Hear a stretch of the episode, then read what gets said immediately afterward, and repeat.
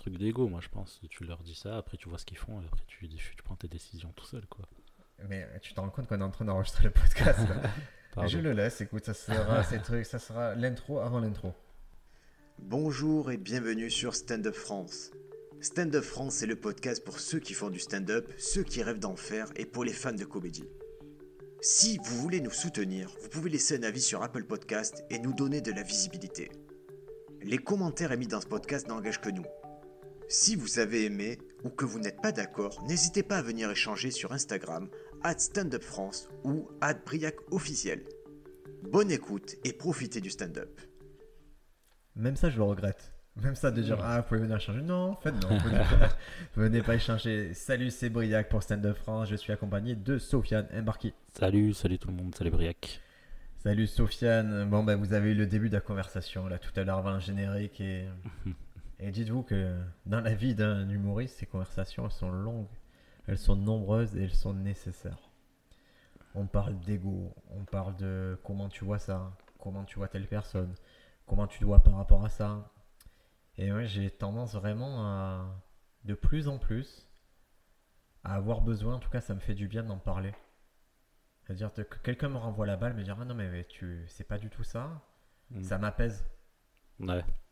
Alors qu'avant j'avais besoin d'en parler, mais j'avais juste besoin de dire ce que je pensais. D'exprimer. Euh, la rage, c'est dur. La rage, ouais. Et maintenant je dis écoute comment toi tu vois ça? Parce que moi j'arrive pas à comprendre. Ouais. Et l'exemple, les exemples les plus euh, les plus marquants, c'est en particulier quand il s'agit du domaine des vidéos et des trucs comme ça. Quand je dis à quelqu'un, ah, la vidéo, je pense que c'est pas la façon la plus heureuse que tu as à faire ça, ça et ça. Et que la personne me dit, si, si, c'est comme ça qu'il faut faire. Et qu'après, ils font quatre vues. Et je me dis, mais c'est bizarre parce qu'il y a tout qui est aligné pour qu'ils comprennent, mais la personne ne comprend pas.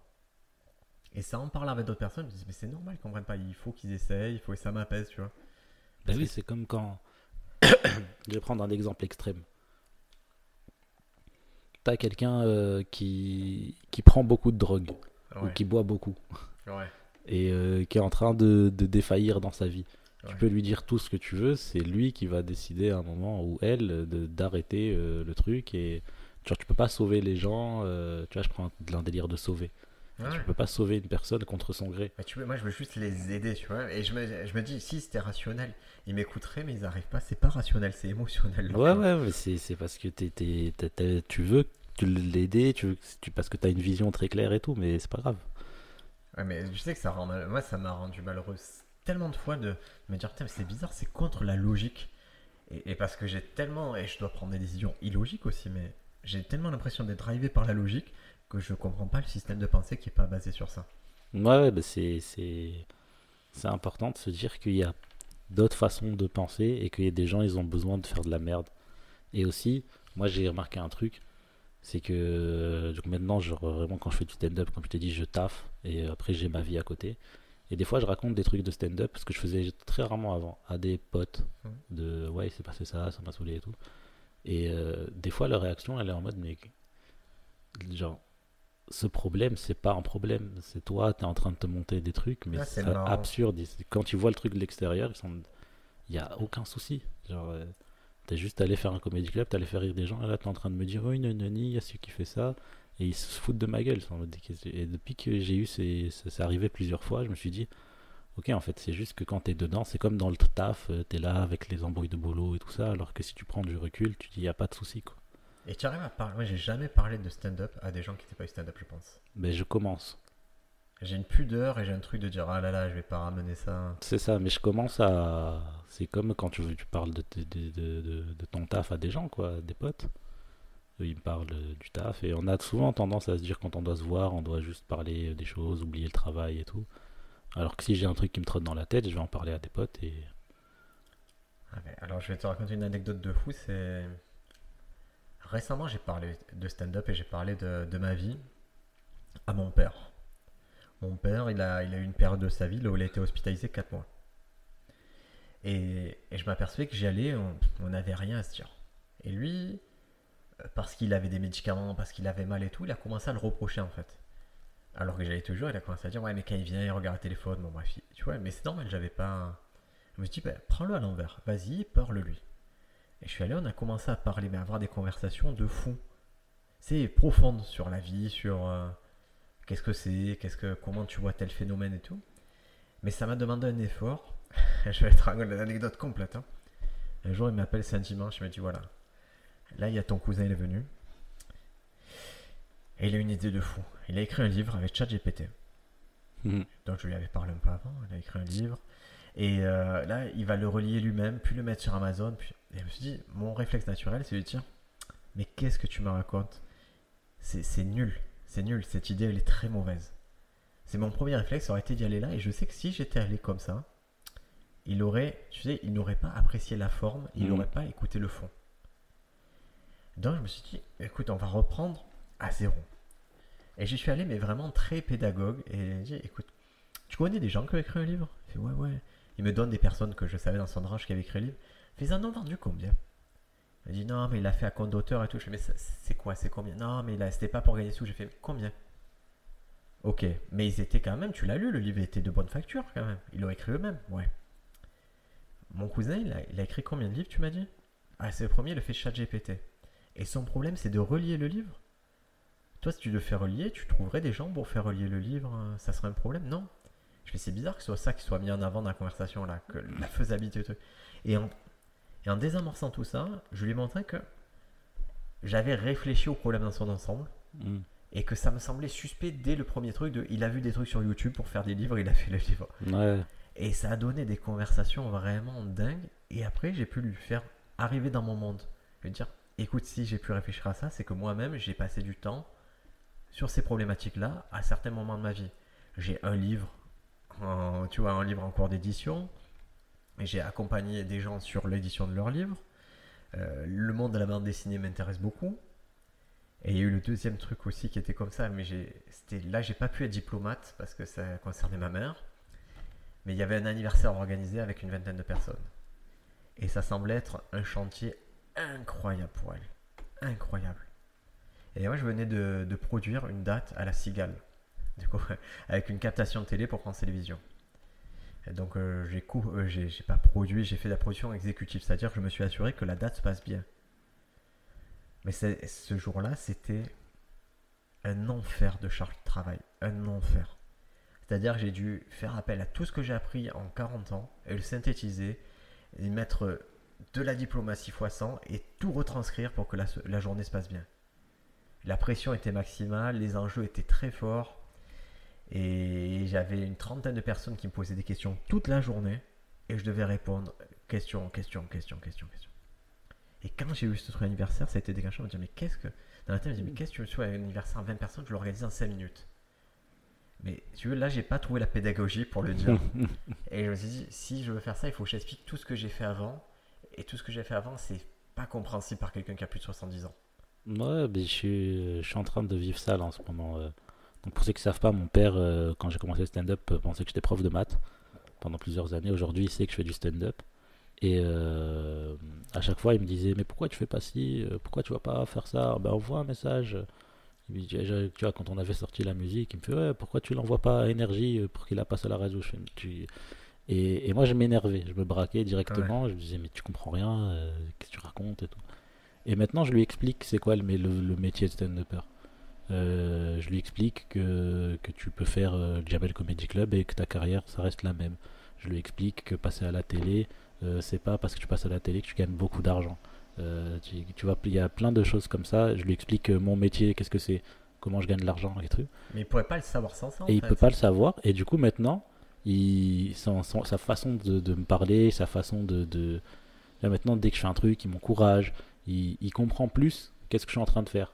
Tu vois, lui, il me disait euh, Pourquoi t'écris pas euh, Bah, écris. Écris ça, écris ça. Je fais Mais t'écrire, c'est pas si simple. Ça se passe comme ça quand on écrit. Quand on écrit, après on teste et tout ça. Et ça, tu vois, quand quelqu'un ne sait pas ça, il tu vois, il y a des, gens qui pensent que, y a des, que des stand-uppers arrivent sur scène sans blague, sans avoir écrit. C'est juste des gens drôles. C'est Il drôle. y a plein de gens qui pensent ça. Mais, beaucoup, le grand public, parce que Ouais.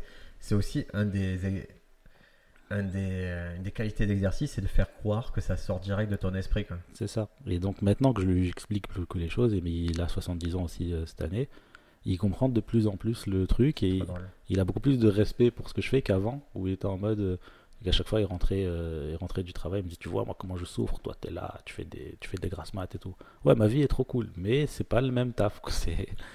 Moi, j'ai mon père qui m'a dit littéralement il y a deux semaines, il fait Tu as laissé tomber tes trucs de stand-up, hein Pardon? Bah, Tu as laissé tomber, tu fais plus. Je C'est marrant que tu penses ça. Mais comme lui n'est jamais venu me voir sur scène, tu vois, il sait pas en fait euh, ce que c'est, bah, cette vie-là. hein. Comment ça, j'ai laissé tomber? Mais, mais lui, de son point de vue, c'est tout à fait naturel qu'il pense que je suis pas dans du tout, que je fais pas de stand-up parce que quand il me voit, c'est pas dans ce contexte-là et que je lui dis pas. Ouais. Quand je lui dis je vais travailler, je sais pas ce qu'il pense. Que je dis ben là je vais à Montpellier, je joue à Montpellier, à Lyon, à Toulon, et tout. Et surtout que nos parents, ils vont pas dans des comédie clubs, ils savent pas ce que c'est un comédie club. Mais il doit se douter que quand je lui dis ce soir je travaille à Aix, et je suis pas videur de boîte. Ouais, pour eux, c'est, la télé. J'ai des gens qui font rire et point, c'est tout. Mais ça veut dire que si tu veux être connu du grand public, entre guillemets, pour moi la, la bonne métrique c'est si je demande à mes parents qui sont les comiques, ma mère elle te dira putain Palmade il est bon. Ouais, c'est ça. Et, mais ça veut dire que le temps qu'il faut pour entrer dans le cœur du grand public c'est dur, hein, c'est rare. hein. Il faut en avoir envie. Bon, je crois qu'on pourrait faire encore toute une heure à Ouais, parler ouais. de nos circonvolutions, mais je, je suis pour qu'on parle directement de spectacle. Euh, Je vais entamer avec un truc que tu n'as pas vu. Ok.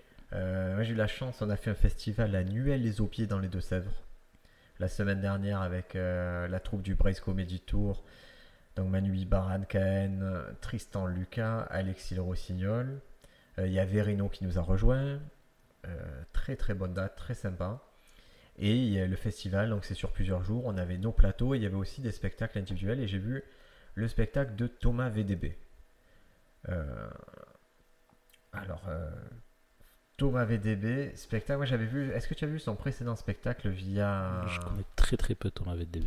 Alors moi je le connais depuis euh, quasiment 20 ans en tant que journaliste. Euh, journaliste euh, rock, journaliste musique. Ok.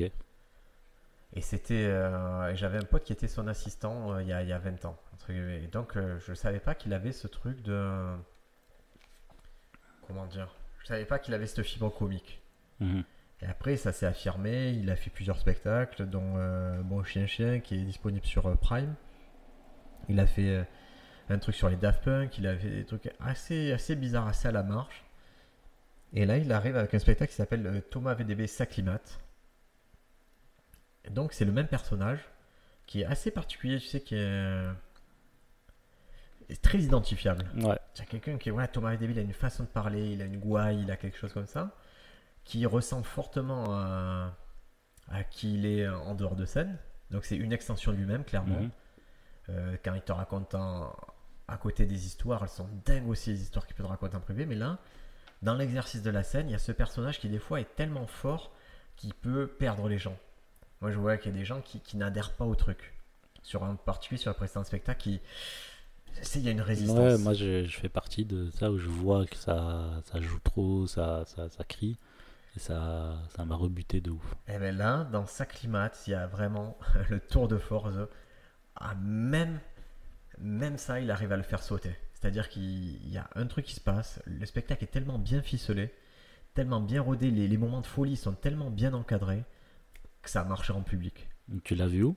Je l'ai vu euh, justement à Nuel les Aubiers là. Ok. Et il l'a fait, mais c'était c'était trop bien. C'était ça marchait du tonnerre sur un public festival. Après, il a genre ces, ces, ces dates, c'est par centaines qu'il les prend. C'est-à-dire qu'il est vraiment en train, il a une ascension, en tout cas où il capitalise sur ce qui se passe là. Il cartonne. Et, et c'est marrant, c'est est-ce qu'il cartonne parce qu'il est devenu 100 fois meilleur ou est-ce qu'il est 100 fois meilleur parce qu'il cartonne? Tu vois, il y a un truc. euh, Je sais pas, moi j'ai l'impression qu'il y a un délire de. à partir d'un certain nombre d'arrêts d'années euh, où Ah tu, tu taffes, tu taffes, où t'arrives sur scène et ça devient. euh, tu, tu, tu vois, nous on sent encore que on, on est des stand-uppers. Je sais pas ce que tu, si tu vois Ah non, non, mais veux lui, lui, lui, c'est lui, c'est Thomas VDB. C'est ça. Lui, c'est déjà un truc, et on en reparlera après pour un spectacle suivant, euh, où on pourra en reparler de ça, mais ce phénomène, mais là, c'est Thomas VDB, et Thomas VDB avec ses limites, c'est-à-dire qu'il pourrait te perdre, mais comme il est encadré par le spectacle, et le spectacle est mis en scène par Navo. Euh, donc euh, Navo, euh, co-auteur de Bref, qui est aussi euh, co-auteur de Cannes Kojandi, J'ai vu le spectacle de aujourd'hui d'ailleurs euh, à l'Ardu. et donc, c'était, c'était, c'est bien maîtrisé. C'est pas. ben là, tu vois, ce côté bien maîtrisé, paf, ça, ça apporte tellement un plus quand le personnage il est là. C'est comme si ça ajoutait une couche de patine. C'est comme s'il y avait des super acteurs et qu'on leur dit écoutez, là on va faire une belle réalisation. Et c'est exactement ça. Là, tu vois que le match, il est parfait. Tu as le personnage qui est ouf et la mise en scène qui est élégante. Et c'est- c'est- moi, j'ai eu la sensation, c'est, c'est pas un humour que je kiffe, mais euh, qu'il n'y a, a pas d'erreur possible. C'est-à-dire, il n'y a pas de moment où tu te dis, ah là, il pourrait perdre le public, il pourrait, dans le spectacle de Cannes, en tout cas, de ce que j'ai vu. Et qui, tout est maîtrisé à un point que tu peux pas perdre le public. Pour moi, ils sont l'alpha et l'oméga quand ils font ça. Leur personnage est l'alpha et l'oméga de leur univers, c'est-à-dire que tu es là, tu es pas là, c'est pareil pour eux. Ils Mhm. ont un truc à dire, ils le disent et c'est ça. roule. C'est comme un film. où Tu peux pas mettre pause au milieu du film et changer le scénario. Quoi. Là, tu vois qu'ils ont un film, ils ont prévu le film comme ça, avec un début, un milieu, une fin, et ça ira jusqu'à la fin quoi qu'il arrive. C'est ça. Et donc vraiment, voilà, je mets une, grosse pièce sur Thomas VDB Saclimate. C'est une très très bonne surprise. Euh, je suis euh, si tenté qu'il fallait me convaincre que la mise en scène euh, c'est important. Voilà, là ça vient rajouter un peu de l'eau à ce moulin-là, car c'est vraiment, moi je sens une différence de fond. Et je trouve ça vraiment dingo l'apport, euh, en tout Ouais, cas. de toute façon, globalement, un spectacle, c'est tellement différent de faire des blagues. Que, Ah ouais, mais là, là, tu vois qu'ils jouent pas au même jeu. Quoi. Ouais, Tu vois, juste ils jouent pas au même jeu et tu vois que derrière il y a quelqu'un qui dit c'est pas grave si tu joues pas au même jeu, on capitalise sur tes forces et on en fait quelque chose de fort, un objet artistique. Mm. L'accompagnement que j'ai sur les deux artistes que j'accompagne en ce moment, c'est vraiment ça, c'est leur dire et vous êtes drôle. C'est plus approuvé. Vous avez au moins un premier spectacle qui est vraiment drôle, qui a été approuvé par des milliers de gens. Le deuxième spectacle, j'aimerais qu'on arrive à un truc plus drôle et plus abouti encore. Où on, on réfléchit plus à est-ce que c'est drôle, pas drôle? Parce que vous êtes drôle de toute façon. C'est juste comment, qu'est-ce que vous voulez dire et comment rendre ça drôle. c'est ça. Donc Thomas VDB Sakimat, le deuxième spectacle que j'ai vu, c'est euh, Hall de Laf avec Arnaud Joyer d'un truc qui s'appelle Chasseur de nazis. Mhm. Tracker de nazis.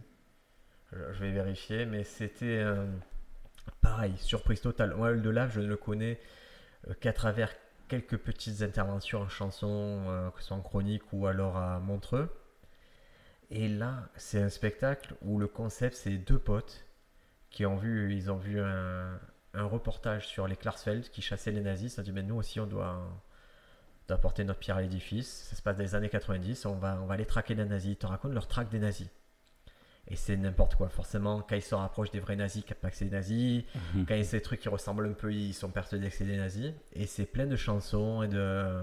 Et c'est très mise en scène. euh, Ah, c'est super mis en scène. Avec des Mais en fait, j'ai l'impression d'assister à un spectacle de Flight of the Concorde thématique. ouais. Mais il y a vraiment cette vibe-là. Et Oldelaf, je pense que vous connaissez Oldelaf. Voilà, il a, il a... Et il y a ce gars-là, Arnaud Joyer avec lui. Pareil, tu vois, tu sens que c'est le sidekick idéal parce qu'il y a, il y a toujours ce personnage de l'idiot et du mec un peu plus sérieux. Et là, cette dynamique entre eux, c'est un bijou. Le spectacle est mortel, pareil, il peut perdre un peu les gens parce que le côté hein, les nazis, les nazis, on traque les nazis. Et qui c'est qui a la mise en scène? Simon Astier. ouais, ça me paraît logique. Je sais pas. En tout cas, ça se ressent qu'il y a un mec balèze derrière la mise en scène parce qu'il faut cadrer ce délire-là. Ouais, ouais. Et c'est des séquences, c'est des scénettes, mais ça se tient du début jusqu'à la fin, c'est très original. Ouais, je me suis éclaté et c'est. Entre guillemets, c'est pas du stand-up, hein, c'est même pas, c'est pas entre guillemets, c'est pas du tout stand-up, C'est du pas un théâtre, truc quoi. genre, C'est, c'est, tu, tu assistes à un super événement, quoi. Ouais, mais c'est pas un hasard que. Et même beaucoup de stand-uppers s'entourent maintenant de, de metteurs en scène de théâtre et tout, parce que ça, ça reste du théâtre, hein, globalement. Blanche Gardin, Blanche Gardin, Blanche c'est- Gardin, c'est. Et le, le, le théâtre, c'est la mise en scène de théâtre, c'est Qu'est-ce que je propose Qu'est-ce que je donne à voir C'est quoi l'objet que je lis c'est ça. C'est qu'est-ce que c'est comme un metteur en scène de cinéma. Il va voir un scénario, il va pas dire ah, le scénario il tue.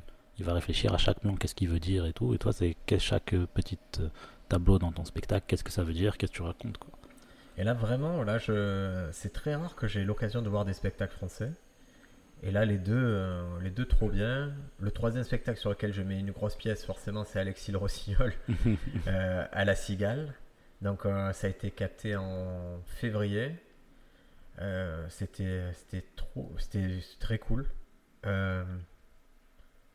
Spectacle vraiment ouf. Il, y a, voilà, il a son style. Il a un style qui est vraiment dingue. il est presque complexant quand tu tournes avec lui, quand tu en tournée, parce que c'est un style qui est simple mais compliqué à la fois. Tu vois, ces styles horribles hein, où tu as l'impression qu'il te raconte une histoire euh, Ouais, simple et qu'à la fin il obtient tellement de rire. Tu te dis, putain, mais pourquoi c'est si simple? Comment il a fait pour rendre ça si conversationnel, si idiot quoi?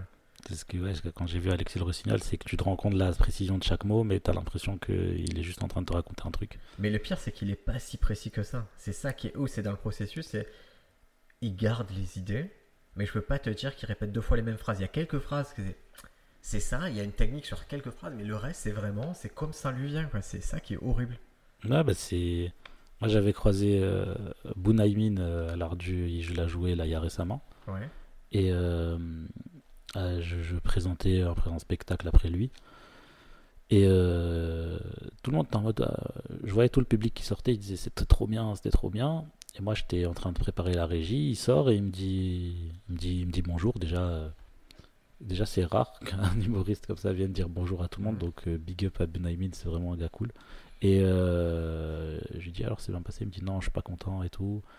Il me dit de toute façon, euh, on peut faire des blagues, on fait des blagues, si t'es pas dans l'instant présent, ça sert à rien. Et, et ce côté d'être dans le moment, tu vois, c'est peut-être ça, c'est le fait qu'il change les mots et tout, ça le rend. rend dans- Moi j'ai remarqué que le fait de changer, changer mes blagues, changer quelques mots dans mes blagues, ça me faisait retrouver le moment, euh, le, le fait d'être dans le moment Ah avec le public et tout. D'où l'intérêt de comprendre les blagues, pas forcément de les apprendre. Mm. Et euh, nous, on a eu une conversation avant le podcast avec justement avec Alexis sur ça. C'est, il me disait, dès le moment où une blague est écrite, je me sens obligé de la dire comme elle est écrite. Mais alors que quand elle reste orale, il, tu vois, il se garde une fraîcheur de liberté, le fait d'ajouter des choses, et, et c'est son style. Et c'est pour ça que quand il collabore ou si on l'amène à collaborer avec des gens, il faut que il respecte ce style-là. Mm. Parce que c'est sa force, c'est ça. Et voilà, je pense que quand on collabore avec quelqu'un, il faut rester sur ses forces, appuyer ses forces et pas dire confiance quand même. Ouais, mais ça se gagne pas style. comme ça. Ouais. Ah non, mais euh, ouais. Faut une confiance dans le processus, il faut, euh, faut une croyance. Et, et c'est vrai qu'on s'est retrouvé, euh, je vais pas parler de deux heures lui, mais on s'est retrouvé avec une problématique sur le spectacle. C'est un mec à trois heures de matos. c'est qu'est-ce qu'on raconte à une heure en fait? Et c'était bizarre, tu vois. C'est euh, qu'est-ce qu'on raconte, pourquoi chaque chose est là et pourquoi on prend cette décision à ce moment-là. euh, Et c'était vraiment, c'est, je me languis des prochains en fait. Parce qu'on repart avec plein de matos pour faire d'autres spectacles. Et il a fini en combien de temps le spectacle? Euh, C'est-à-dire? Il a un spectacle de combien de temps? Parce que moi j'ai vu euh, par exemple Kian, et ce qui m'avait dérangé c'est qu'il a fait 1h45 et c'était long quand même. Ouais, tu trouvais ça là Ouais. Ouais, c'est. euh, non, je dirais que c'était. Ah, je sais plus. Je sais plus parce que pour la télé, on avait un timing un peu, un peu précis. Je ne saurais pas te dire. J'espère que c'était pas plus de 70 minutes. Mais Ok. après, tu sais, c'est long. Je vais, je vais prendre l'exemple. 1h45, c'est long, mais ça reste un petit film Mm. à l'heure actuelle. Et quand les gens payent euh, une certaine somme, j'ai l'impression que c'est bien que ce soit aussi un peu plus long. euh, Ouais, mais et alors que je suis un amoureux des trucs de 60 minutes. hein. J'aimerais, je préfère vraiment avoir 60 minutes que, qu'une heure 40, mais, mais dans le cas où ça a été pensé comme un film, pourquoi pas quoi. La proposition est là. Ouais. Mais je crois que quand tu fais les grandes salles, tu peux pas arriver avec juste une heure. hein. J'ai l'impression que c'est pour ça, ouais. Qui est... Lui il se préparait pour le silo le lendemain. Et il a- on m'a dit qu'il a fait deux, plus de deux heures et. Ben ouais. Ah, ça aussi, c'était marrant dans le processus. Euh, donc, c'était sa reprise qui a des, euh, des Zéniths. Donc, c'est, il exploite son spectacle en Zénith. Et avant ça, il a fait les dates à l'Ardu, qui est un café-théâtre de 120 personnes. hein. C'est ça. Mais juste pour se remettre en bouche, mais c'est, je trouve que c'est tellement malin de te dire, écoute, avant de, avant de me relancer dans le gros truc, euh, je me reprends, je reprends, je remets un pied dans l'eau, je renage un peu avec vous, Et sachant qu'il a dû répéter comme un porc avant. On peut se permettre ça. Les, les places, elles n'étaient pas annoncées qu'elles sont parties en deux minutes. Hmm. C'est ça qui est fou. Ouais, mais. Et, c'est là où je crois qu'il faut profiter des avantages. Pour moi, c'est un avantage. euh, comment dire Quand tu as acquis certains avantages comme ça, il faut en profiter. Par exemple, si demain. euh, je vais donner le cas d'Elodie Arnoux, qui est, c'est intéressant. Si demain, on a un sketch à régler avec Elodie. Donc, elle part de zéro matériel. On dit, bah, il faut régler ce sketch-là. On a tout loisir de dire à des comedy clubs écoutez, Elodie va venir jouer. Est-ce qu'il y a 10 minutes? Mais comme elle est assez connue, elle a assez de levier Mhm. pour qu'on lui accorde ces 10 minutes facilement. Donc on arrive, grâce à sa notoriété, à créer un environnement positif pour créer du matériel et pour être plus fort. Et donc tu profites déjà elle est plus forte et en plus elle profite d'un environnement qui lui dit écoute deviens encore plus forte euh, avec nous. Ouais, c'est comme quand j'étais à Paris, je crois que je l'ai déjà dit dans le podcast que je, je croisais Haroun partout là. Ouais. Et que. Ouais, c'était- il y a une période où c'était incroyable. Qu'est-ce hein. qu'il fait Qu'est-ce qu'il fait Qu'est-ce qu'il fait? Bam, il annonce la tournée. Donc, euh, Oui, oui, il avait cette période qui était trop drôle. Il se baladait avec son petit vélo. Là. avec son petit vélo, son sac à dos, il venait dans des comédie clubs. Il enlevait même pas sa cadeau. Des fois, il Ouais. montait sur scène, il faisait ses blagues, il repartait. Moi, je l'ai croisé dans des comédie clubs de l'enfer. Il Mm. venait, il faisait 10 minutes, il partait. Mais parce qu'il connaît le processus et si la notoriété te permet de faciliter le processus, il faut y aller à fond. Mm. Donc, All de Laf, Tracker Nazi, là, c'était vraiment trop, trop, trop bien. Mais je te propose qu'on parle de ce qu'on a vu sur Netflix. Euh, Netflix, il continue à sortir des spectacles. Euh, Alors, Netflix, euh, le stand-up sur Netflix, c'est un peu comme les séries sur Netflix, très inégal. Mm. Mais il continue à produire des choses, donc si, il faut picorer, voir ce qui vous correspond. Moi, ce qui m'a marqué ces derniers temps, il y a Jim Jeffries qui est sorti. Ouais. Et pourquoi ça m'a marqué? Parce que je l'attendais. Je voulais voir un nouveau spectacle de Jim Jeffries. Chaque spectacle, à chaque fois, je... il est productif, il en sort un tous les 2-3 ans. Et chaque spectacle, je le trouve bien. Donc là, nouveau spectacle. Écoute, euh, j'ai pris pas mal de notes. Et tu. Toi, ton avis général sur le spectacle pour l'instant? Euh, donc, moi, j'avais kiffé euh, Intolerant, son, son dernier spectacle, Ouais. qui était euh, vraiment. Enfin, il a fait un truc de structure un peu bizarre était, quand on en avait parlé. Euh, là, moi, j'ai trouvé il y a deux phases qui sont incroyables, qui vraiment, euh, je trouve, euh, complètement folles. Après, j'aimerais parler du fait que il y a le sujet des trans dans les spectacles maintenant. Ah, on, va, on va y aller à à petit à petit. Donc, on est d'accord que ce spectacle, il est bien. Ouais, Il y a des phases fortes, mais il est moins bon que Intolérante et moins bon que Vici Spindo. ouais, ouais. Donc sorti en 18, 2018, 2020. Donc vous voyez, tous les deux ans, il sort un truc lui. hein. 2016, à chaque fois, il sort un truc tous les deux ans. Il participe aussi à, à des émissions. Donc vraiment, au niveau matos, c'est un mec qui a vraiment un rythme de deux ans. Ouais, c'est ça. Ça fait des années que tous les deux ans, il sort un spectacle. C'est c'est drôle, hein, il est super régulier. Et là, c'est 1, 2, 3, 4. Ça doit être son 5, 6, 7, 8, 9e special depuis, Là, il le euh, dit dans son spectacle. Il dit J'ai sorti 9 neuf, neuf depuis specials. 2008. Ouais. C'est-à-dire en 15 ans, a... c'est, pas mal. Hein Donc, spectacle moins bon que les autres, mais j'ai trouvé quand même bon. Mm. J'ai trouvé vraiment bon. Maintenant, ce que j'ai noté, et on va arriver à cette histoire de, de trans. Au début, il a un angle fou. Ouais, je trouvais dingue. Il parle de ses cheveux.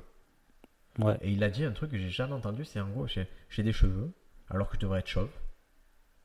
Mais pourquoi? Parce que je prends, euh, je me suis fait euh, Des implants. des implants. Mais pour que les implants ils tiennent, je dois prendre des cachets. Mm. Des comprimés. Si je prends ces comprimés, j'ai plus de libido. Et je me dis, Tiens, c'est la première fois que j'entends quelqu'un parler des implants. Tu vois, on te dit toujours la Turquie, la Turquie. Là, je- là le mec, il fait un peu le tour du, euh, Ouais. du sujet en te disant, eh, c'est bien de se faire les implants. Je les ai fait parce que j'en ai besoin pour mon métier. Je peux pas ressembler à, à un mec chauve, mais ça a des contreparties et je suis obligé de jongler avec ces contreparties. C'est la première fois que j'entendais quelqu'un parler de ça librement. Ouais, c'est. Après, je pense que ça existe, mais, euh, mais l'angle qu'il prend, en fait, c'est toujours ce- cet angle-là qui prend que. euh, il parle de, de la femme de, de Will Smith Mhm. et qui dit euh, Maman, aussi j'aurais dû être chauve, et qui fait un peu le. Pour moi, tout le, tout le, le- le fil de son spectacle, c'est qu'il défend un peu les hommes euh, en général, quoi. Par rapport à, par rapport à, ce que, à, tout, à tout ce qu'il y a dans le monde aujourd'hui par rapport aux femmes il prend ça- cet inverse de mais de l'autre côté. Il dit tout le temps cette phrase, tu vois, dans le spectacle. Ah, en tout cas, oui. En tout cas, je trouve que la, la base de pas mal de ces blagues, c'est de, de te proposer de suite une relecture sous un autre angle et te dire Oui, c'est ça. à l'inverse. Et donc, tu te fais la blague dans la tête et après, lui, il la joue.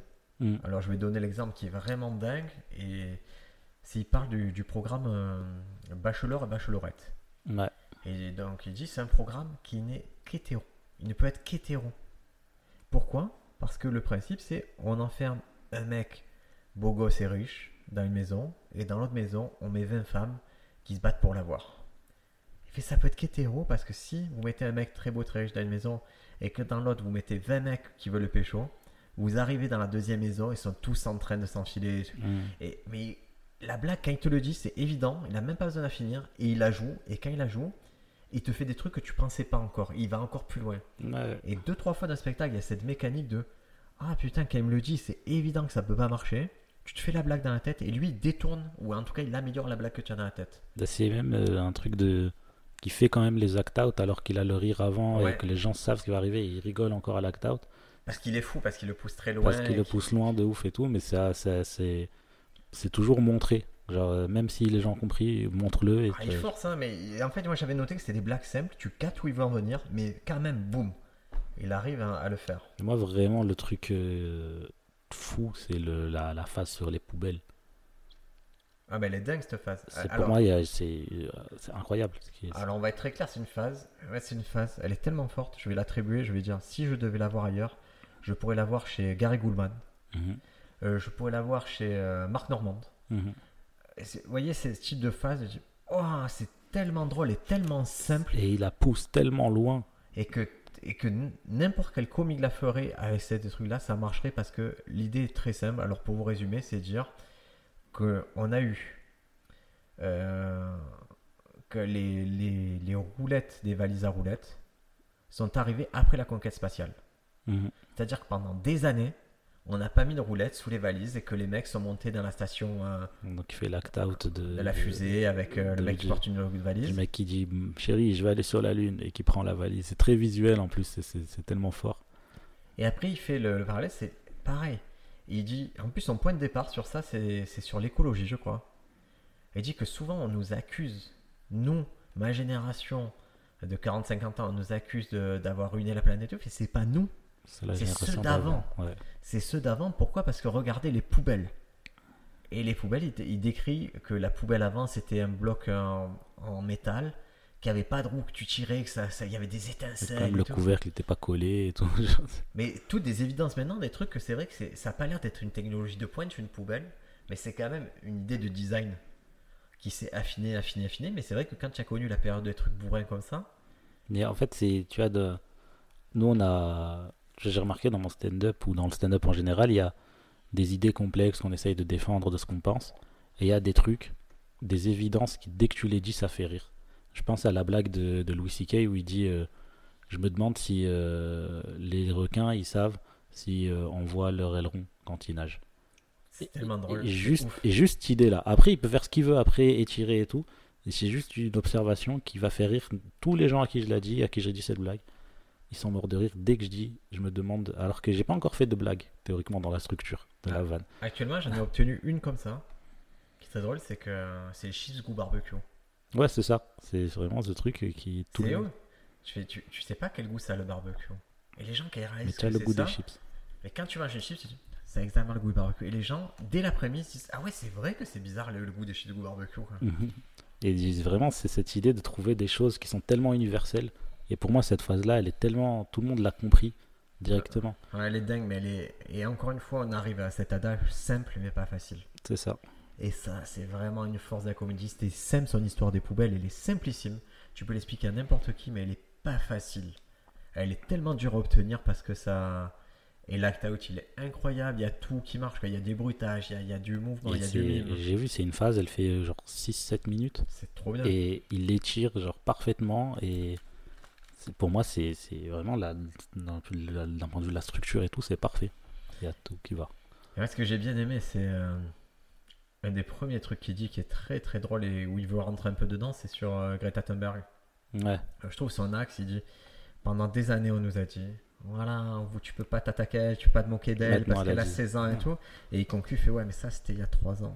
Maintenant, là, l'âge, je peux la baiser, je peux faire ci. Et là, il est infâme avec elle. ouais, ouais mais c'est Jim Jeffries. Il, il- dans tout le spectacle, j'ai l'impression qu'il fait exprès de dire des trucs bien trash parce que c'est Jim Jeffries et c'est les gens l'attendent là-dedans. Bah, les 15 dernières minutes du spectacle, c'est un truc mais hardcore comme on a rarement vu.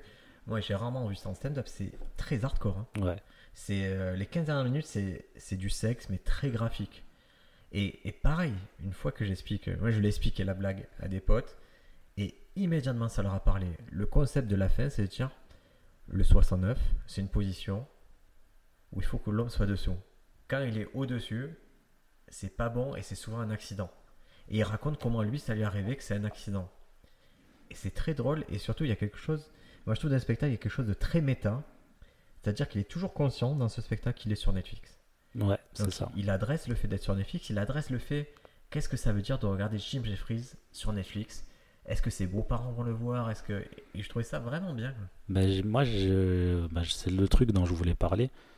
Euh, par rapport à sa face sur les LGBT, Ah, il a une blague où euh, il dit euh, que ça fait beaucoup parler les communautés LGBT et les médias.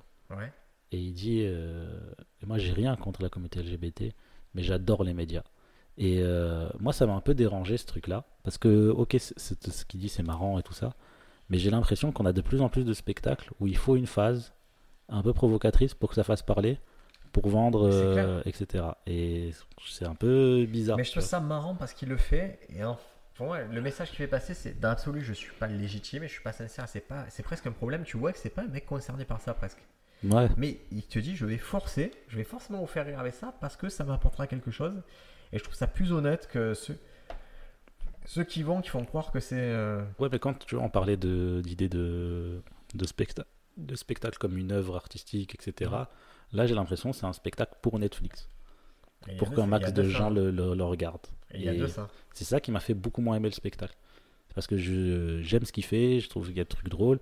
Et mais tu vois, par exemple, euh, j'ai l'impression qu'il parlait de sujets parce qu'il faut en parler, parce que c'est Jim Jeffries. Alors qu'au début, tu avais l'impression qu'il était l'alpha et l'oméga de son propre humour. C'est ça. J'ai l'impression qu'il t'a raconté des trucs parce qu'il avait envie de raconter là. ça- là, c'est vrai que moi aussi, j'ai eu ce truc de.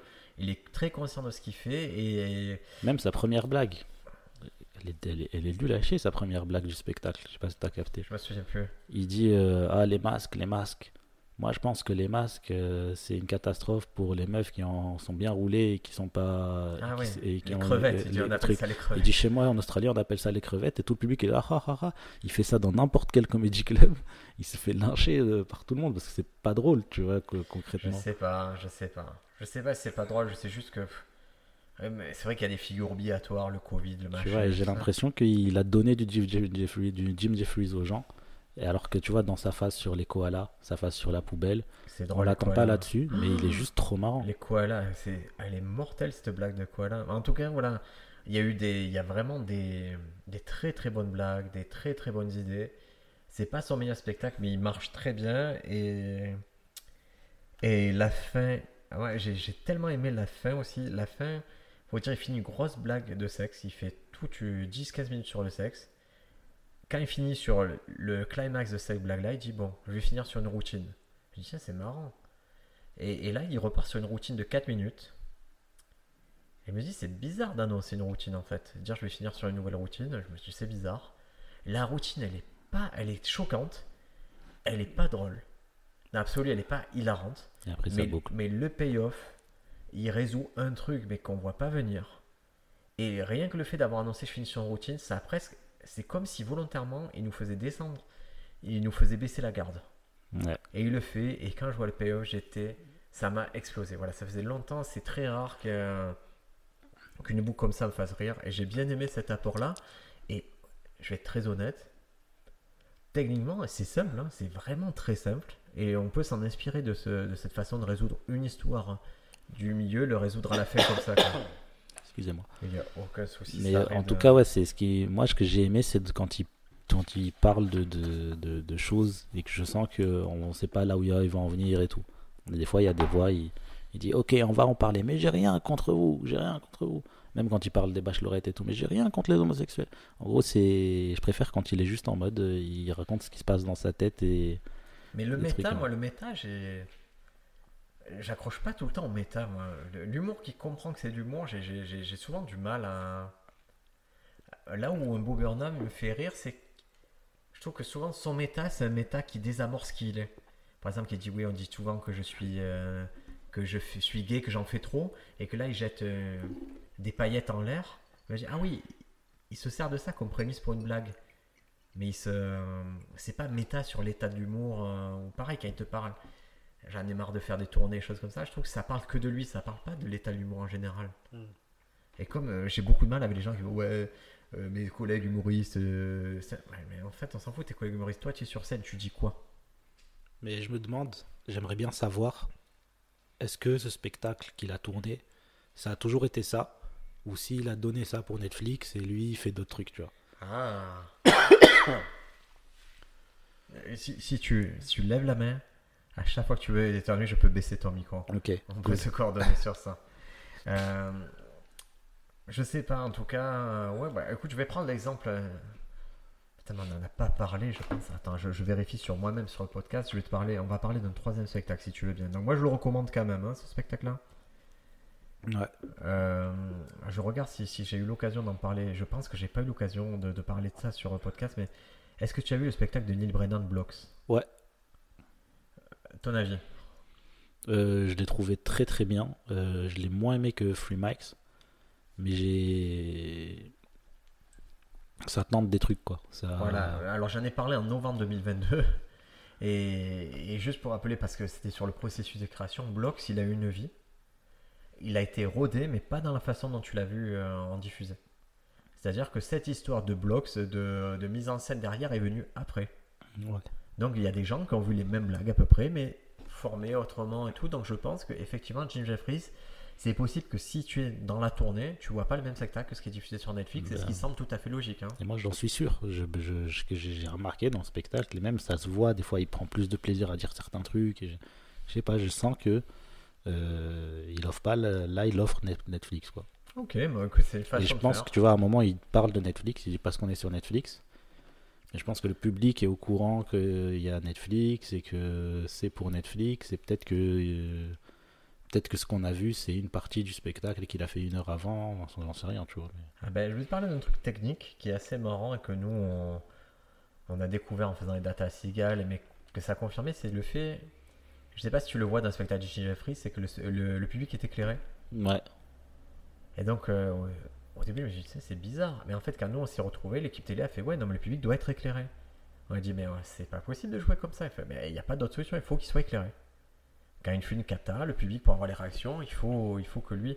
Mais ça change tellement ta façon de jouer, c'est dur. Mais dur. Parce Mhm. qu'il ne s'autorise, il n'y a pas ce truc de cocon euh, d'obscurité dans lequel tu t'autorises à rire ou tu as entraîné tout. Là, tu peux voir la droite, tu peux voir à gauche, tu peux constater que ton voisin de droite ne rigole pas. Donc tu...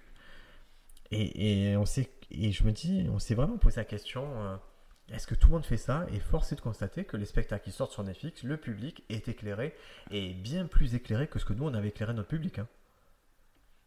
Et ça nous amène au, au spectacle suivant où là le public est, est carrément très très très très bien éclairé et voire même trop éclairé et même trop, trop présent. ouais. C'est le spectacle de Chris Rock qui s'appelle euh, Selective outrage. voilà, outrage. voilà, outrage sélectif. et lui, alors lui, alors événement, c'est un spectacle qui a été diffusé en live. Tu le savais ça? Non. En fait, ils ont dans c'était un week-end, la nuit du samedi au dimanche, ils ont décidé de, de diffuser mondialement le spectacle dans les conditions du direct. Il, a, il, a pas, il vient pas faire ça, Louis C.K. aussi, sur euh, Ah, Twitch? Attends, on va revenir sur ça. Mais effectivement, il y a eu une initiative de Louis C.K. sur euh, son truc au Madison Square Garden. Mais là, Netflix, c'est la première fois qu'il faisait ça. Donc, tu, tu avais le spectacle, il était en live. Tu pouvais le voir pendant une tranche d'heure de. genre 6 heures où tu pouvais revoir le truc euh, du live. Après, ça a été coupé. Et une semaine après, ils ont sorti une version éditée, montée. Donc, euh, la captation est pas classique, c'est-à-dire elle est un peu différente, elle fait plus penser vraiment à un truc pris à la volée, Mhm. j'avoue, mais avec un gros défaut, c'est que putain, il y a une blague sur deux sur le spectacle de, de Chris Rock où on te montre le public. Tu as l'impression que ça correspond même pas au moment où il y a la blague qui est faite. Tu vois, le rire est pas raccord avec le timing. Et puis ça filme des restars et tout dont il parle. C'est- lourd, hein. Moi, j'ai pas aimé cette. Là, la réalisation, pour le coup, ça faisait un moment qu'on me disait que je parlais des points, disais, putain, j'aime pas comme ça réalisé les spectacles Netflix. Et là, vraiment, celui-ci, j'aime pas comme il est réalisé et je lui accorde le bénéfice du doute parce que c'était en direct, mais c'était Je sais pas, moi, c'était pas agréable. Hein. moi je l'ai pas vu comme un spectacle de stand-up. quoi. Ah, là, on va arriver au truc intéressant. Qu'est-ce que tu. euh, Moi j'ai vu, euh, ok, Chris Rock s'est fait baffer par Will Smith. Voici sa réponse d'une heure. hein, c'est marrant parce que je trouve que dès le début, il fait semblant d'y aller et il y va pas. oui, mais il fait que parler de ça.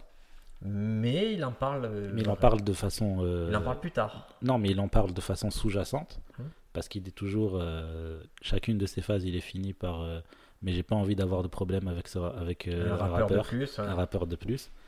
Mais pour moi, c'est c'est vraiment un spectacle où il parle, il dit voilà, euh, il parle du, du, du, du côté woke et de, et de, de ce qui s'est passé. Et voilà, c'est ma réponse. Et moi, j'ai, ça m'a sorti, j'avais pas l'impression d'avoir euh, Chris Rock qui fait des Ah blagues, ouais. qui fait des gueublas. euh. Alors ouais, déjà, on va dire un truc, c'est que dès le début, il y a un truc qui s'est passé, c'est que dès le début, il met autour du cou, il met le love symbol, il met le truc de Prince. Mm. À la 24e seconde, exactement. Et déjà, moi, il m'avait un peu conquis. J'ai dit, ah, c'est marrant, il est habillé tout en blanc, il a juste ce bijou qui ressort. Et je trouve que ça raconte une histoire déjà. Le fait qu'ils mettent ça, bon, il était pote avec Prince, hein, il faut le savoir. euh, Ouais. Bah, il met des photos à la fin. euh. c'est assez intéressant. Déjà, je me dis, tiens, il se positionne par rapport à une génération d'artistes. te dit, moi, je ne viens pas d'arriver, je suis là depuis longtemps. Après, la salle, elle est magnifique. Elle est tout éclairée, c'est, elle est monumentale. Ça, Mhm. je trouve que c'était des points forts. Et il adresse direct, effectivement, le truc de la claque, mais sans aller très. Pour moi, il y va pas frontalement. Non, il y va pas frontal. Mais il utilise, en gros, c'est un spectacle, c'est comme un spectacle à thème un peu ce qu'il fait. Ouais, ouais, c'est un C'est un spectacle. spectacle, il C'est- dit voilà, le sélectif outrage, c'est. euh, le- le- il parle de, du- de, la, de, de, de- de- du wokisme, c'est comme ça qu'on dit, je sais pas comment on dit. Ouais, ouais, du, du, du phénomène Du est, euh, et, et, et ce qui est drôle, mais par contre, je voyais quand même Chris Rock, c'est-à-dire que j'ai ce mec qui aime tout répéter.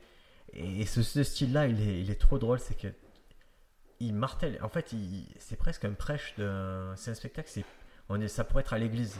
Il répète tout plusieurs fois, tant que tu n'as pas compris, il te dit euh, on peut plus. Je schématise, mais actuellement, on ne peut plus rien dire à un rappeur. Il va le répéter tant que. Mm. Et quand il fait la blague, il le répète pour dire c'était ça mon point, je l'ai affirmé, je vous le réaffirme, on ne peut plus faire ça. Et c'est du pur Chris Rock. Et à un moment, je me suis dit ok, je prends ce style-là, je le prends en France. Genre, je le prends Chris Rock, je le fais inconnu. Quelqu'un qui s'affirmerait autant sur scène, est-ce qu'il aurait du succès? C'est quoi ton avis? Je... Qui s'affirmerait autant sur scène comme C'est-à-dire ça. que ce personnage serait abouti comme ça, il y aurait ce propos-là en France, est-ce que ça rencontrerait un public? Je sais pas, après, c'est. Il l'utilise au fait que c'est Chris Rock. Tu vois ce que je veux dire? Moi, j'ai trouvé ça tellement une proposition artistique tellement forte que je me dis qu'il partirait de zéro. Tu aurais un mec comme ça qui parle comme ça sur un plateau. Son ascension elle serait fulgurante parce que c'est trop fort. Ouais, mais moi j'ai plus. la- Genre. Pour moi, plus que du stand-up, c'était un monologue d'une heure. Ouais. et a qui tient jusqu'à la fin et que c'est même plus les rires les trucs c'est j'ai des trucs à dire tu vois et Ouais, il y avait un truc cathartique. Hein. c'est ça Alors, qu'est-ce que j'ai noté? J'ai noté. euh, Par contre, ce qui est marrant, c'est qu'il n'hésite pas à investir un temps fou sur la prémisse d'une blague. Et ça, Mm. il a toujours fait. S'il doit vous expliquer didactiquement un truc, poser une situation, il va passer du temps, mais du temps sur ça. Et après, il va l'exploiter à fond. Mais il s'en fout. Je vois, ça se voit qu'il a le souci de. Est-ce que vous comprenez bien tous les enjeux de ce que je vais dire Mm. Et après, je vais dérouler. mais est-ce que ça ça vient pas de je connais pas du tout la carrière de Chris Rock mais en ce moment je suis en train de remater tout le monde déteste Chris Ah ouais et est-ce qu'il vient de de l'écriture euh, de séries et tout de base Ah ou- non, c'est un stand-upper pur stand-upper. Ah, ok, hein. d'accord.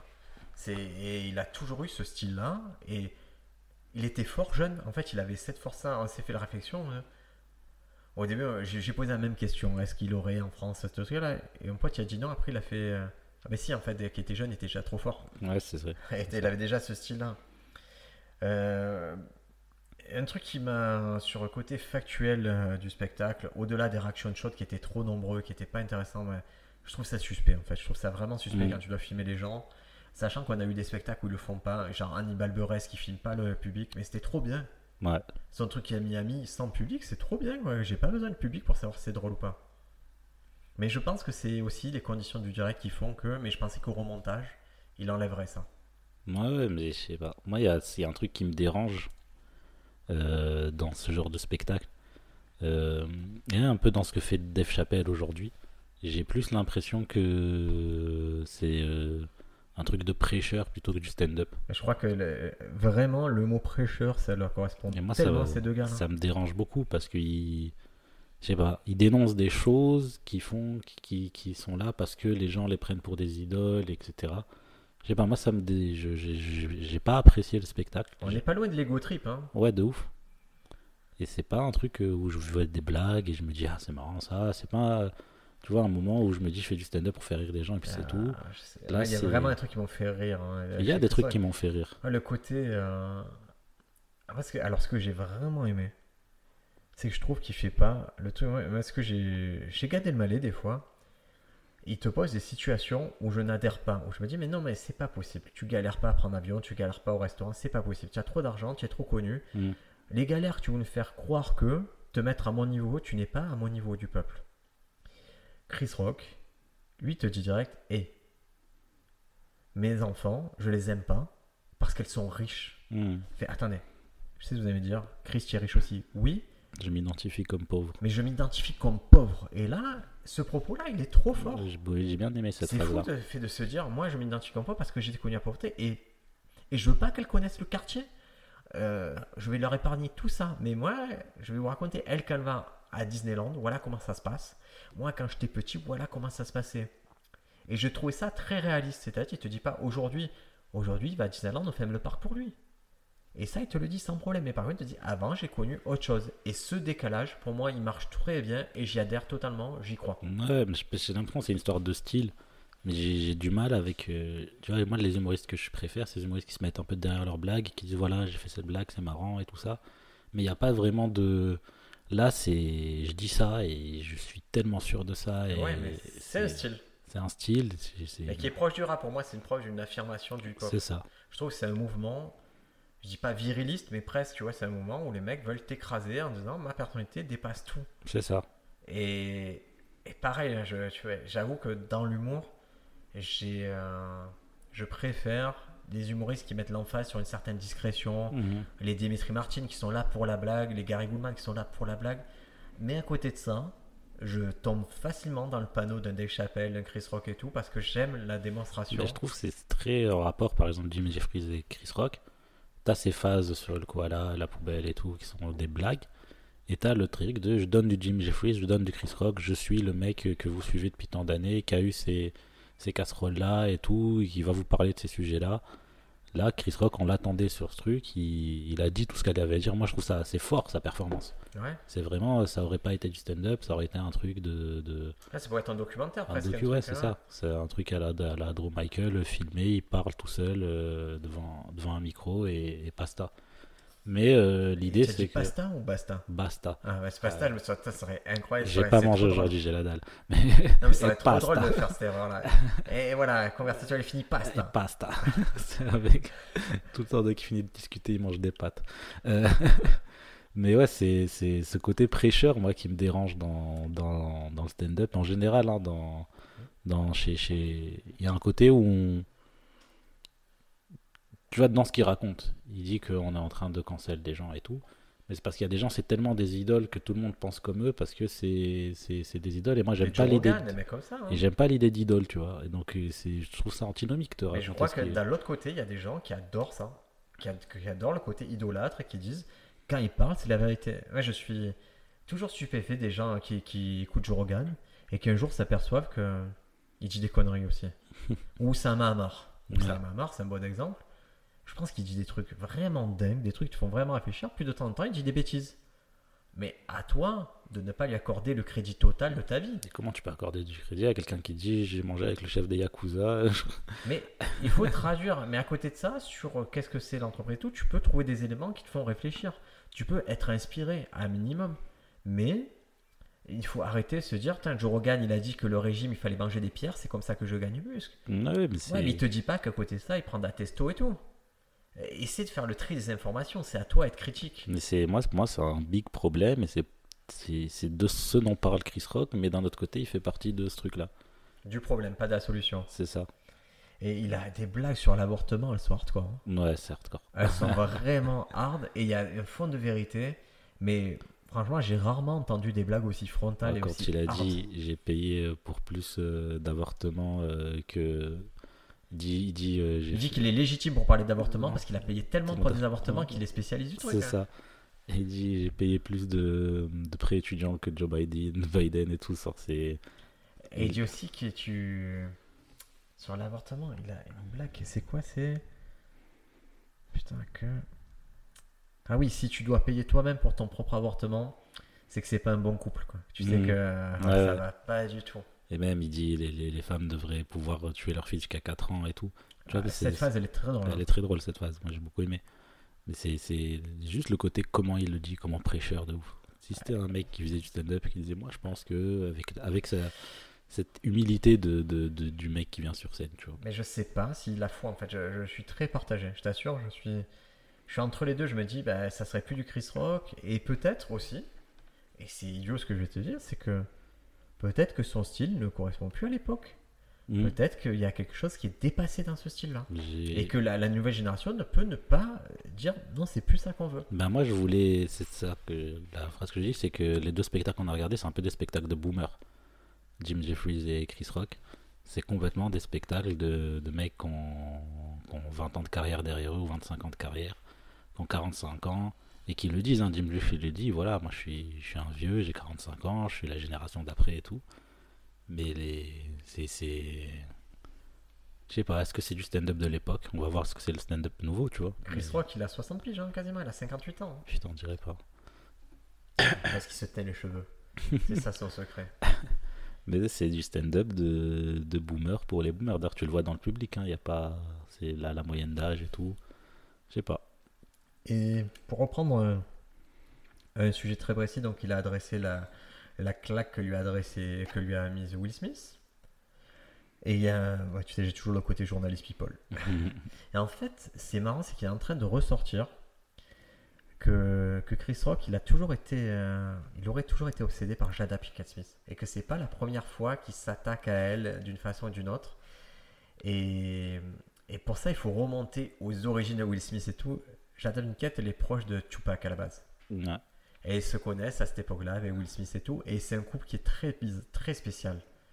Très bizarre. Euh, moi, j'ai- lu le livre, la biographie de Will Smith, que je vous recommande à tous, qui est très chouette. En livre audio, elle est impec. En livre audio en anglais, elle est encore mieux parce que c'est Will Smith qui vous lit le livre. Elle est super. Moi, je l'ai pris en français, c'était de- fort bien écouté. Et donc, il aurait toujours été obsédé par, par ce truc-là. Et je trouve que ça rajoute un peu un délire. C'est comme quand, Kim- quand Kanye West s'est mis avec Kim Kardashian. Quand tu retraces l'historique de Kanye West, tu t'aperçois que toutes les nanas qu'il a eues, c'est pour arriver un jour à Kim Kardashian. Il a toujours eu ce morphotype. Il a toujours eu cette obsession de Kim Kardashian. Et voilà, je, je trouvais, ça, je trouvais ça marrant. Journaliste People chez moi s'est dit Ah, c'est. Et c'est quoi que- Parce que moi, je suis pas au courant de cette histoire. De... Il s'est fait interviewer par euh, sa femme sur le fait qu'il s'est fait tromper. Ouais, ils ont été très publics euh, sur ça. Ils ont été très. euh, Ils ont beaucoup déballé. Ils ont. C'est vraiment pas évident à les comprendre. hein. Ce, ce couple-là, il est, très bizarre. Il y a beaucoup de choses qui ressortent. Ouais, ouais, ils ont, ils ont, ils ont déballé beaucoup de choses sur leur vie, sur le, fait qu'ils se trompaient, qu'ils se trompaient pas, qu'il fallait pardonner, que si, que ça. Mais c'est. Presque. C'est tellement pas clair. Je t'assure qu'il y a, il y a un voile sur ce couple-là, même au niveau de la religion, il y a un voile qui est très bizarre au niveau de la scientologie. On sait pas trop. Peut-être qu'un jour il y aura comme R. Kelly un documentaire qui sortira sur les Smiths, mais je pense que c'est possible. hein. Le fait qu'il boit du sang d'enfant et tout. Ah, ça c'est nouveau l'adénochrome là. Ouais, ouais, Ouais, ça c'est les nouveaux Mais trucs ouais. complotistes bizarres. Qu'est-ce que j'ai bien aimé, c'est c'est le... que ce sujet-là, il en a parlé pendant genre 4 minutes à la fin du spectacle. Et que, en gros, l'idée qu'il veut dire, c'est que c'est pas ça le problème. C'est pas le fait qu'il m'ait donné une claque, c'est pourquoi est-ce qu'il m'a donné une claque, pourquoi est-ce qu'on autorise ça maintenant et tout. C'est- Selective outrage. Et C'est vraiment, c'est tout le point, il le prouve avec ça. C'est ça, c'est vraiment élégant de faire ça, parce qu'il aurait pu venir et dire ok, on va parler de Will Smith. Mais, et je pense qu'il a fait toute une tournée où tout le monde voulait qu'il parle de ça. Et, et il, a, il a été en résistance au début. Moi, je me souviens d'interview, il était en résistance, résistance, résistance. Et à un moment, il a dit Bon, maintenant, c'est. Et surtout au début, il a dit un truc très élégant. Il a dit C'est pas le. J'ai un spectacle. Il était sur la tournée Total Blackout. Il a J'ai un spectacle qui est très bien et c'est ça que je veux défendre. Le reste, on va laisser le temps pour en parler et tout. Mais là, il ne peut pas ne pas le défendre. Ouais. En tout cas, voilà, il y, a- il y a des choses qui continuent à sortir sur, euh, sur Netflix. Et, et- et ça m'amène au propos suivant euh, qui va conclure ce podcast. C'est, ouais, je suis très étonné des gens qui veulent faire un stand-up qui regardent pas de stand-up. Je, je ne comprends pas. Non, mais je te jure, je ne comprends pas. Déjà, je trouve qu'on se fait un peu chier en coulisses en ce moment. Parce que les gens, ben, s'ils n'ont pas de blague, ils te racontent pas de stand-up, on parle de quoi, les gars? On- bah, vraiment, moi j'ai du mal. Je, suis tellement heureux quand on me dit Tiens, tu as vu ce spectacle Je fais Ouais, j'ai bien aimé ça, j'ai bien aimé ça, ça c'était pas bien. c'est toujours le, bon point de départ avec des humoristes de pouvoir parler stand-up. Et on a eu le, cas récemment de, de quelqu'un qui prenait les cours, à qui tu donnes des cours. Euh, moi, j'essaie de l'aider aussi à un moment. Et à la fin de conversation, je me rends compte d'un truc. J'ai fait, mais tu regardes du stand-up? Non. Mais ça t'intéresse le stand-up? Non. J'ai dit, pourquoi tu fais du stand-up? Ça sert à quoi si tu n'aimes pas ça intrinsèquement? Et c'est pour ça qu'on est arrivé à ce podcast-là aujourd'hui à refaire des formats comme ça. C'est dire, écoute, nous, moi j'aime le stand-up pour le stand-up. J'ai toujours aimé ça. Euh, la forme qu'il y a actuellement, j'adore ça. J'aime que ce soit démocratisé. Je suis trop content de faire partie du mouvement. Mhm. Et euh, je suis content que sur Netflix, sur, euh, sur Prime, sur toutes ces plateformes-là, il y ait des spectacles qui sortent. J'ai plus de choix que jamais. Il y a des mois où je vais en regarder 10, des, mois- où je vais pas en regarder. Mais ça m'intéresse quoi en tant qu'art. J'aime ça. Ouais, mais moi, je, à chaque fin de cours, je donne un spectacle à regarder à mes élèves dont on parle au cours d'après. Je trouve ça super important et je le vois. hein. Ceux qui regardent du stand-up sortent du meilleur stand-up. Ceux qui sont qui disent toujours ah non j'ai pas vu sortent du moins bon stand-up. C'est Et il y en a qui ont la théorie de non, mais c'est pas en regardant le stand-up que tu deviens un bon stand-upper. Et je, je le comprends. Je peux le comprendre. c'est une condition nécessaire mais pas suffisante. Je sais pas si tu vois ce que je veux dire. Ouais, ouais, mais, et je comprends qu'il y a des voix où des gens ne regarderont jamais un truc stand-up et te sortiront des super blagues tout le temps. Mais c'est comme l'étude des matchs au foot. Euh, le foot, oui, tu dois t'entraîner, oui, tu dois savoir tirer, oui, tu dois étudier les trucs collectifs, mais pourquoi ils font des visionnages de matchs? C'est que tu apprends des choses. Ouais, mais même au-delà du stand-up, tu peux regarder des séries, des... parce que c'est dans l'idée de raconter des histoires, de, de faire des choses, tu vois. Ah oui, les arts connexes aussi, ça, ça. sert à être épanoui, ça c'est très bien.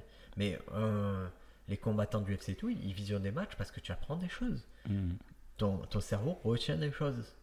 Et regardez, je vais, je vais être très clair, moi sur Jim Belfry, je me dis, putain, cette boucle-là, je n'aurais aucun mal à la reproduire d'une certaine façon, à me dire, une boucle, un payoff, il peut être fou, et, mais il peut être très masqué, et ça peut être juste le seul truc qui tient ton spectacle, c'est ce payoff-là qui rend le spectacle élégant. Ouais, Mais j'ai appris quelque chose. Ma difficulté, c'est de le retenir, c'est-à-dire de garder cette émotion-là, de la consigner quelque part, de dire, ah, tu peux faire ça. Donc moi, j'ai un carnet où je note des trucs qui m'interpellent un peu comme ça. En tout cas, voilà, je vous conseille quand même, si vous faites du stand-up, regardez ce qui se fait. C'est la moindre des choses. Ouais, même dans la structure, on apprend plein de choses hein, sur comment est-ce qu'il a étiré une blague. Et regardez ce qui se passe en France. hein. Euh, Pas besoin d'aller très loin. Allez continuer à regarder. euh, toi, tu as vu Cannes, on a vu Thomas VDP, on a vu des trucs comme ça. Euh, Des Ah, spectacles de Pana sur Netflix aussi. Ouais, regardez ce qui se passe en France. Parce que le, le game, vous jouez un jeu français là. Mhm. Ou si vous prétendez euh, faire la blague professionnellement, en face de vous, les propositions, elles sont françaises. Donc regardez ce qui se fait, regardez ce que vous aimez, regardez ce que vous n'aimez pas. Et encore une fois, moi je crois que c'est important de regarder ce qui nous plaît pas. De dire, Ouais. Quand j'aurai mon spectacle, je veux pas faire ça. Mais je crois que c'est 1% de- du problème. Concentrez-vous sur ce que vous aimez, sur ce que vous voulez obtenir. Ne soyez pas. Moi, je regarde stand-up en me disant vraiment dans ma tête, je me dis 90% de ce que je vois sur Netflix, j'aime pas trop. Mais je suis quand même sincèrement heureux de le voir. Mhm. C'est comme. euh, bah, c'est c'est, euh, la société dans laquelle on vit, mais tu vois, aller au cinéma Mhm. et voir un film dont tu sais pas ce que c'est et euh, le trouver nul et te dire putain, je vais plus au cinéma là, j'ai perdu 10 balles. Non, t'as pas perdu 10 balles, t'as allé vivre une expérience et t'es pas ouf. Et ben la prochaine fois, va vivre une autre, elle va être cool, tu vois. Mais c'est genre, euh, faut juste essayer de voir des trucs et ça apporte. euh, voir des trucs nuls, ça t'apporte parce que tu dis putain, moi je vais faire des trucs bien. Et même, d'un truc, même des fois, ça me permet juste de réfléchir. C'est un truc nul. Je dis c'est nul, mais ça me fait penser à. Souvent, ça m'est arrivé de, de faire les premières parties de spectacles pas ouf. Mhm. Pas forcément d'humorisme, mais tu vois, de pièces et tout. Mais après, pendant la pièce, mon cerveau, ça mettait mon cerveau en condition de création et ça m'allait très bien. Ouais. Et puis des fois, les trucs que tu juges pas ouf pour toi, ça cartonne auprès du public, tu dois comprendre qu'est-ce que c'est quoi la mécanique derrière ce succès-là. Ben moi, je me, suis, je me suis retrouvé dans cette problématique quand je faisais mon spectacle. C'est que ma seule. euh, mon seul. euh, comment dire La seule chose pour laquelle je pouvais me, me comparer, C'était le spectacle Netflix.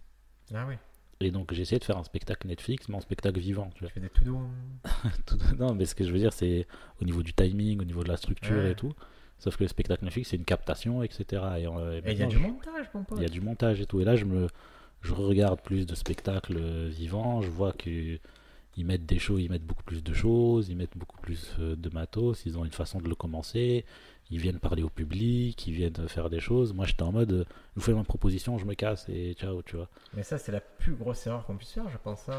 Croire que c'est nos blagues qui vont. euh, Non, c'est nous, c'est comment on, on amène une expérience sympa au public. Et, et je crois que dès le moment où on se remémore ce que c'est être public, on, on prend les bonnes décisions. C'est ça. C'est que moi, je mettais vraiment une barrière, je disais, c'est ma proposition. Du coup, ça marchait, euh, ou ça marchait très fort, ou ça marchait pas du tout. Mais le les, gens, ils aiment quand tu es là avec eux, que c'est du spectacle vivant qu'on fait. Le moment présent. C'est ça.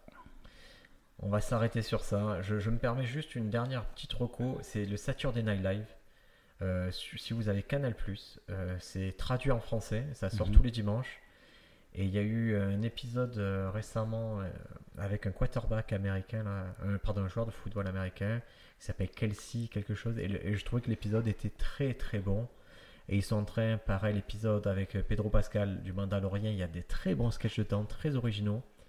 Et je les trouve en forme et je me dis, ah, pour une proposition qui est hebdomadaire, c'est cool à voir. Donc je vous recommande de voir Saturday Night Live.